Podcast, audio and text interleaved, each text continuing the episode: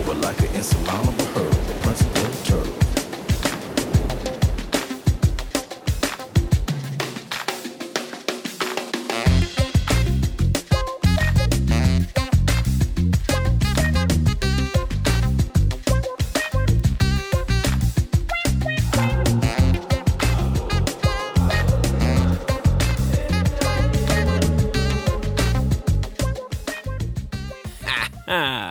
Hallo, ich bin's wieder. Wie geht es euch?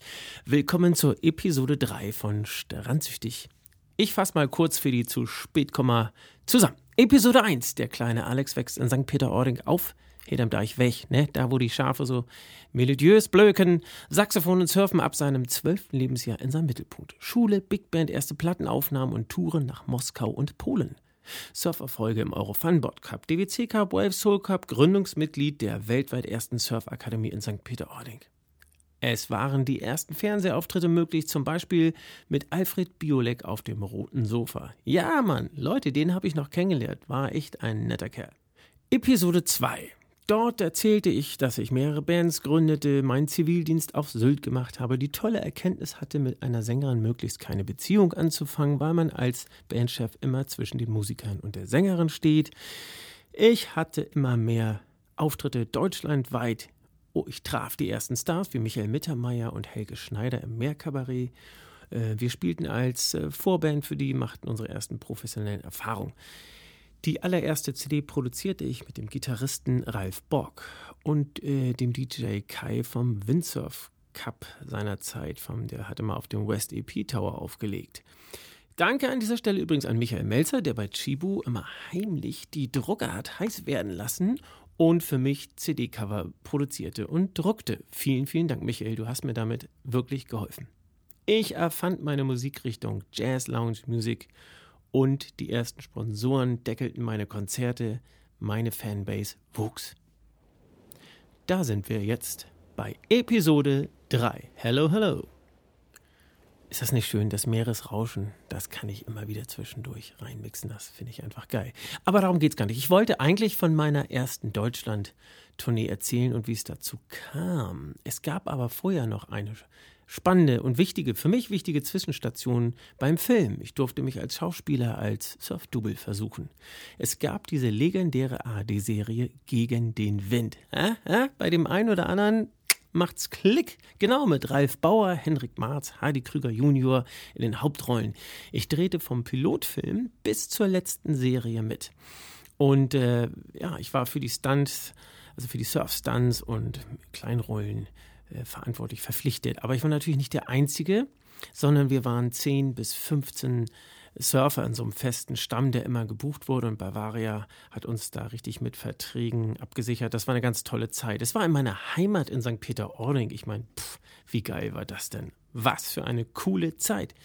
In den ersten Folgen passierten noch richtig niedliche Schnittfehler. Zum Beispiel stürzte bei richtig rauer See ein Schauspieler aus einem Boot. Dann kam so ein Schnitt und in der nächsten Szene greift er so nach der Hand und schreit noch theatralisch, ich zieh dich wieder ins Boot.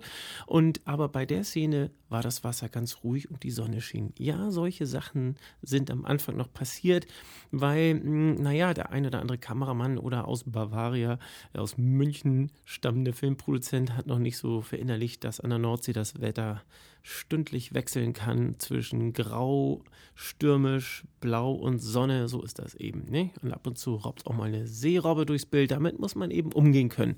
Haben die aber schnell gelernt und die Serie wurde ja innerhalb kürzester Zeit ein riesengewaltiger Erfolg.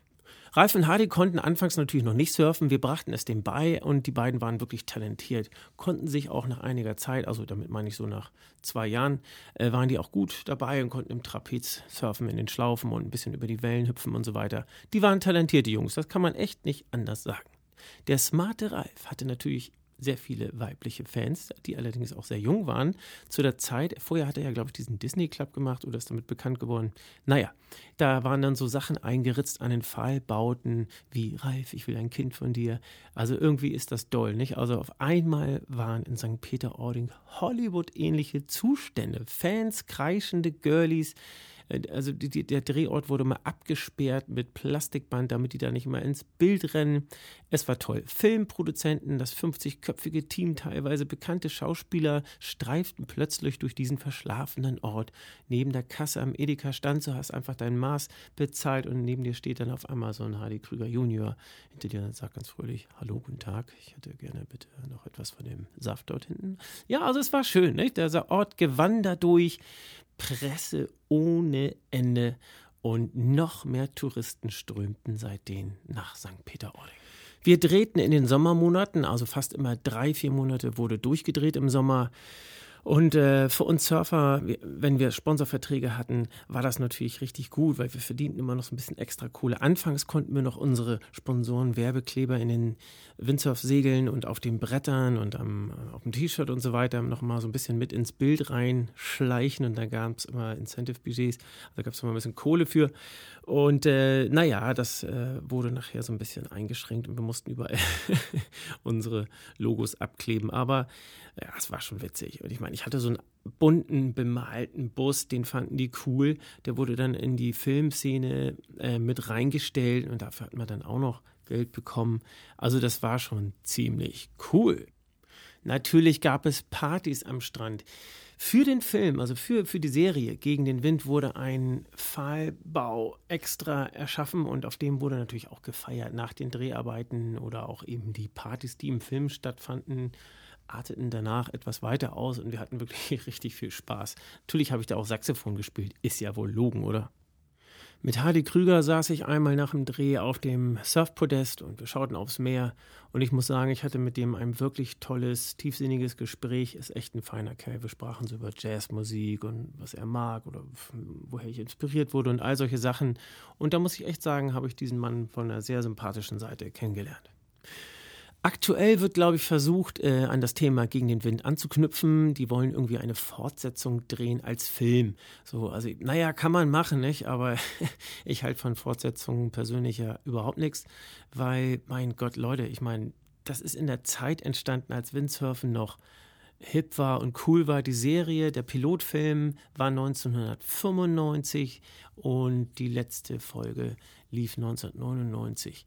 Die Idee war cool und das Thema hip. Ich meine, wer, wer, geht denn heute noch zum, zum letzten Rocky-Teil ins Kino? Den guckst du dir halt irgendwann mal an, wenn du alle aktuellen Serien schon gesehen hast, dann guckst du dir nochmal so ein Rocky Teil 5 an oder so auf Netflix vielleicht, aber oder Terminator, der letzte Teil. Ich meine, ja, kann man machen, muss man aber nicht. Also ich hoffe, die kriegen da irgendwie noch eine Wendung hin gegen den Wind. Also vielleicht eher so, wenn die mit den UFOs lang surfen, dann würde ich das aber eher gegen die Galaxy nennen oder sowas. Vielleicht taucht dann noch Yoda auf und spricht mit Ralf, du musst letztendlich tragen von Energie, dann du gleitest mit der Macht.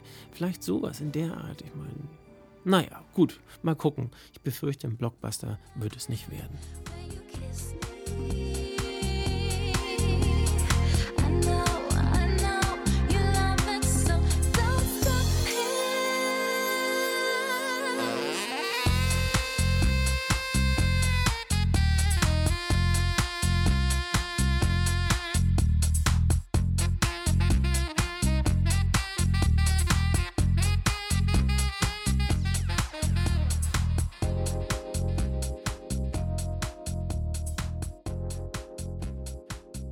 Bezaubernde Stimme von Fanny Rosenberg. Der Song heißt Salty Waters. Ich habe noch eine Sache, die mir sehr am Herzen liegt. Und zwar möchte ich von einem Ort erzählen, der mich immer sowohl surferisch als auch musikalisch inspiriert hat. Das ist Klittmöller in Dänemark, ne? ganz oben bei Hanstholm, wo fast schon nach so Skagerrak. Ihr kennt das, ja? also die Landschaft sehr, sehr schön, ähnlich wie Sylt, bloß noch viel gigantischer, noch mehr Dünen, noch mehr Steilküsten, Sandstrand, Steinstrand und eben ganz wichtig für uns Surfer, richtig gute Wellen teilweise wie auf Hawaii. Deswegen auch der Spitzname Cold Hawaii. Da gibt es ja mittlerweile also ich glaube, drei oder vier Surfschulen. Ganz Europa fährt da hoch zum Surfen. Es ist recht frisch. Also selbst im Sommer hat man auch, also wenn wir dann in Deutschland gerade so eine 25 Grad Phase haben, hat man da auch trotzdem mal schnell mal 16, 17 Grad gefühlt. Es gibt natürlich ähm, richtig kalte Tage, die sind aber trotzdem sehr, sehr gut zum Surfen. Also man fährt da trotzdem hoch. Nicht selten war ich da oben in Klittmöller schon im Oktober und November auch. Es fielen manchmal schon Schneeflocken, das Wasser war echt arschkalt. Aber genau das ist ja so ein geiles Gefühl. Du gibst dir dann diese mördercoolen Wellen, surfst da rum, hast einen Riesenspaß, kommst an den Strand, musst erstmal deine Arme drehen, das Blut schießt wieder in den Finger. Du schreist vor Schmerzen und musst dabei aber lachen, weil du Riesenpfannen hattest und irgendwann wird es ja wieder wohlig warm am Körper. Abends sitzt du dann in deiner Holzhütte, schmeißt Holz in den Kamin rein und äh, gehst noch vielleicht in die Sauna und genießt einfach dann die Stimmung. Und in diesen Momenten fallen mir immer coole Songs oder Sachen ein und da ist mir auch der Titel irgendwann ins Köpfchen gekommen. Und äh, der Titel heißt Summer Waves and Cold Hawaii. Gesungen hat den der legendäre Soulsänger Johnny Tune.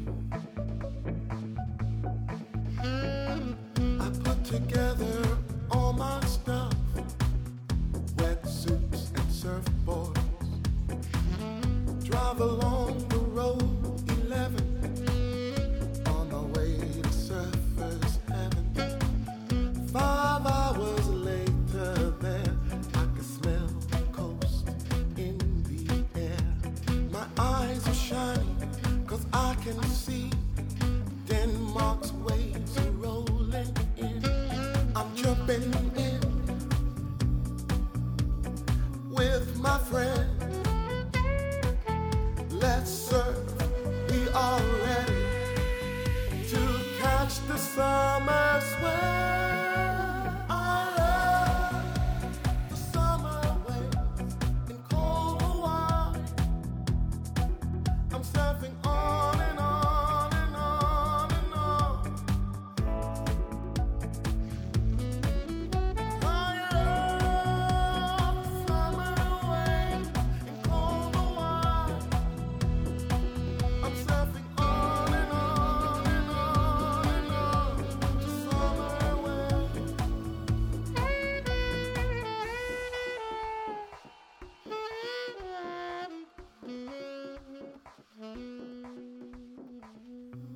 Singt der nicht schön, der Johnny?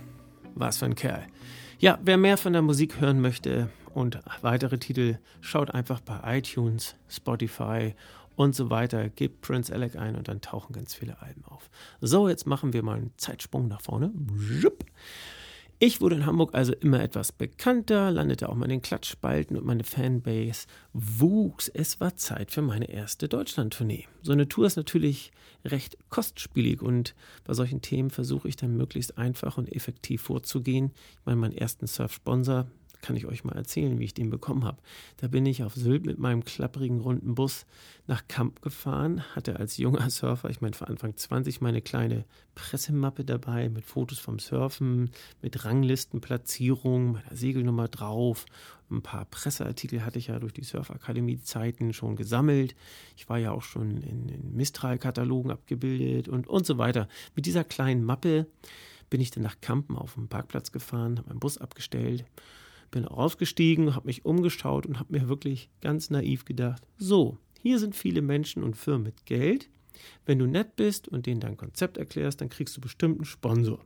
Dann habe ich mich so umgeschaut, umgeschaut, umgeschaut. Da war da so ein Laden mit so Klamotten. Äh, Blue, Blue Marlin hieß das Zeug. Und äh, den gibt es leider nicht mehr, den Laden. Und da war ein ganz, ganz netter Sylter. Ich bin da reingetapert, habe dann meinen Text runtergerattert und ganz euphorisch vom Surfen erzählt, dass ich nun Zivildienst mache, da sei und ein bisschen Geld brauche als Unterstützung, Startgelder und Sprit und so weiter.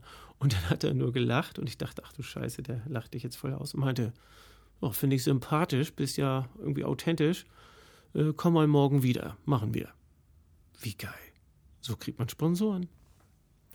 Mir war schon klar, dass das jetzt eine andere Nummer ist, wenn du in Hamburg bist und du willst jetzt eine Deutschland-Tournee machen, dann reden wir halt nicht mehr über wie damals äh, 2.000 oder 3.000 D-Mark, sondern wir reden hier auf einmal über gute 60 bis 100.000 Euro, die man braucht für so eine Tour. Bei meinen Konzerten arbeitete ich ja bereits mit Sponsoren zusammen, unter anderem Wempel, Becker Juweliere, Porsche, Mercedes und etliche andere Firmen. Und auch der Zigarettenmarke Dunhill. Dort gab es einen sehr, sehr netten Marketingleiter und der hat mir letztendlich die Deutschland-Tournee ermöglicht. Ich bin da hingegangen und habe gesagt, hey, Porsche will vielleicht schon mitmachen, ich hätte Lust auf eine Tournee und passt das nicht? Ihr habt ja schon bei einigen Konzerten als Sponsor mitgewirkt, das würde doch gut passen und habe dann ganz euphorisch erzählt, ähnlich wie damals auf Sylt. Und äh, ja, ähm, er war nicht gleich begeistert, aber sehr angetan, sagen wir es mal so. Und dann habe ich zwei Tage später einen Anruf bekommen. Ich weiß es noch ganz genau. Ich war gerade um die Alster am Langjoggen. Und dann sagte er, alles klar, Alexander, ich hoffe, du hast in den nächsten Tagen Zeit. Wir würden gerne ein Meeting mit dir machen und das mit der Tour besprechen. Ich habe mich natürlich gut vorbereitet auf das Meeting, alles mitgebracht, was ich so hatte an Unterlagen, was meine Ideen waren und, und, und. Und da saß ich nun vor so einem Gremium im Grunde genommen von, ich glaube, da waren sechs oder sieben Leute von Daniel Marketing, Finanziers, bla, bla, bla. Und dann sagten sie, pass mal auf, wir wollen das exklusiv haben. Und äh, ich warf noch ein in die Runde, ja, also ihr wisst schon, dass so eine Tournee ungefähr so 80.000 Euro kosten kann. Und das wurde nur abgewunken, ja, ja, ja, das wissen wir, das wird wahrscheinlich eher mehr. Wir machen das richtig schick und aufwendig. Und ich nur so, puh, wow, Sechser am Lotto. Und es lief bombastisch. Es war ein Erfolg. Mein Musikertraum ging in Erfüllung. Ich wollte immer mal mit einem Tourbus, mit meinem Tourbus durch Deutschland fahren. Ich finde, das, find, das ist so ein Musikertraum. Das will man einfach mal erreicht haben. Und auf einmal war es soweit.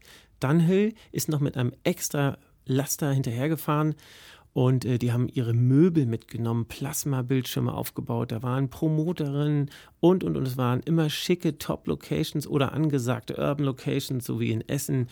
Äh, war richtig cool. Die haben einen Presseaufwand betrieben. Ich war auf einmal in allen Magazinen mit der Tour. Ich war in der Man's Health, sogar im Playboy hatte ich einen Artikel. Es war toll. Es hat Spaß gemacht. Es war auch ein Erfolg und es hat mir einen großen Karrierekick gegeben. Meine Jazz-Lounge-Musik war hip, aktuell und äh, zudem habe ich dann parallel noch einen äh, Vertrag bekommen als Musikautor bei Universal Music seinerzeit und das gab einen Vorschuss. Mit dem Vorschuss konnte ich mir ein Studio einrichten und etwas besseres Equipment leisten. Meine Produktionen wurden noch besser, klingen besser und ich lernte viel dazu. Passend zur Tour habe ich natürlich ein Album herausgebracht.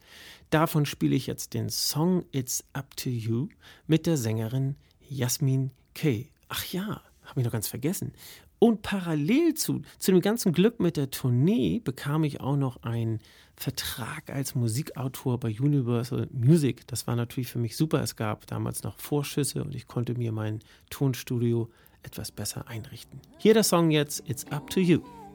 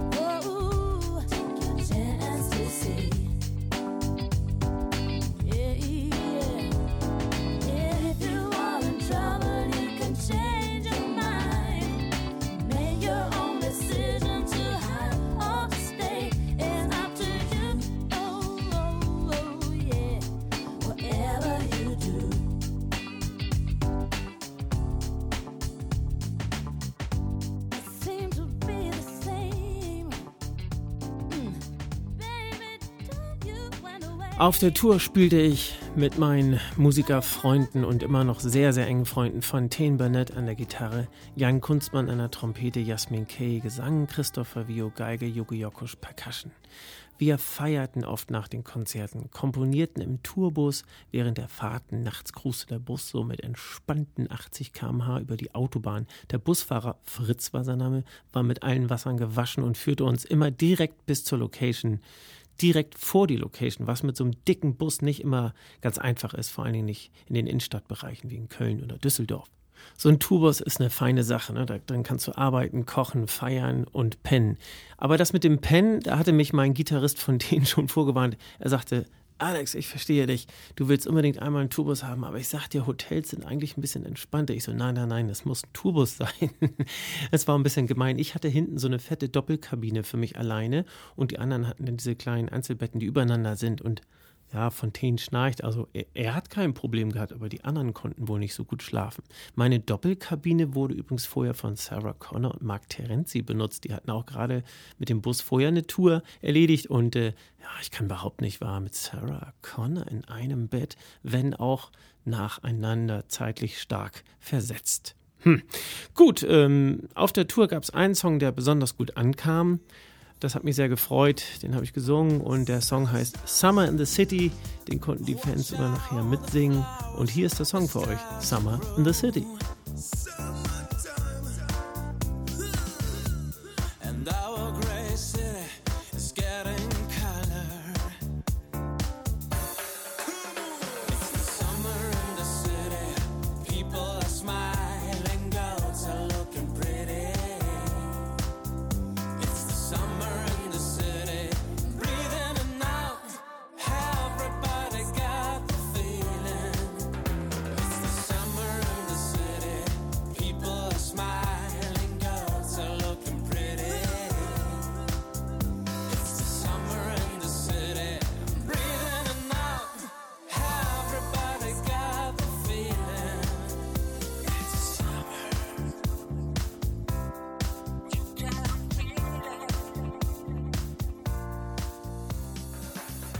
Ich war wirklich dankbar. Die Tour war erfolgreich. Es rauschten immer mehr Buchen rein und auch das Folgejahr war echt ein Knaller. Na, ich wurde zum Beispiel gebucht wieder auf Sylt, meiner alten Wahlheimatinsel in Kampen, spielten im Pony, beim Promi-Gastronom Oscar im Gugärtchen. In Hamburg füllte ich immer größere Läden mit Armin Schwenke vom Royal Sports Studio ähm, veranstaltete ich im Indochine, das war ein sehr schöner Szeneladen, die gibt es leider nicht mehr, immer große Sommerkonzerte und da waren eben wieder die Sponsoren dabei, Mercedes, Jubilee Becker und so weiter. Und ähm, ich hatte irgendwann auf Hawaii ein Album produziert, das erzähle ich aber nochmal extra in einer anderen Episode. Und das war so der Höhepunkt von diesen Indochine-Konzerten. Da standen dann 700 Fans und kamen zum Konzert. Das Album produzierte ich auf Hawaii mit Ifo Moring zusammen, ein toller Produzent und Surfkumpel von mir. Wir nahmen dort die Windsurf-Legenden auf, ne? so Mike Eskimo, Klaus Simmer und natürlich auch Robbie Nash, der netterweise die Intro für die CD eingesprochen hat. Das war eine ziemlich coole Aktion, muss man dazu sagen. Es gibt den Spot auf Maui, nämlich Hokeeper Beach. Da will man einfach mal surfen. Wir waren da surfen und Robbie Nash war an dem Tag auch surfen. Ich meine, alleine das ist für so einen Windsurf-Dude einfach schon ziemlich cool. Du bist auf einer Welle und neben dir rippt auf einmal Windsurf-Legende Robbie auf einer 3-Meter-Welle. Ach, einfach nur geil. Und du denkst, puh, yeah, nice to be here. Und dann haben wir ihn in seinem Pickup aufgenommen und was, man muss dazu sagen, sein Pickup, der war getuned. Natürlich war sein Pickup getuned, was für eine Frage. Aber der Pickup war eben so 1,5 Meter hoch getuned und wir haben das in der Fahrerkabine das Interview gemacht und als wir dann fertig waren beim Aussteigen hat er noch gesagt, be careful, don't fall. Also echt ein cooler Typ und äh, hier hört ihr einfach die Intro von dem Hawaiian Lounge, Hawaiian Legends Album und habt eine gute Zeit. Wir sehen uns wieder, wir hören uns wieder bei der Episode 4. Bis dann. Hey, this is Robbie Nash coming to you from Maui, Hawaii, and uh, you're listening to Hawaiian lounge music. Uh, windsurfing has been my entire life, so much so that I never learned to play any instrument. But you're gonna hear some uh, great music from a lot of windsurfers that are very musically inclined. So enjoy.